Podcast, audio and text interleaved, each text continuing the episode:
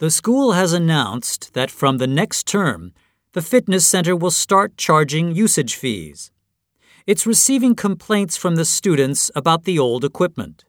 Also, the center is struggling with increasing operating costs. With the new system, the center will buy new equipment and cover expenses. The woman opposes this plan. She says that the current facilities are good enough for students.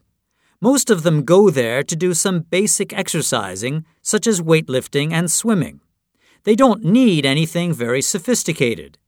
In addition, she says that if the fees are too high, some students, including herself, may not be able to visit the center anymore. She thinks the center can pay its operating expenses by getting more money from the school.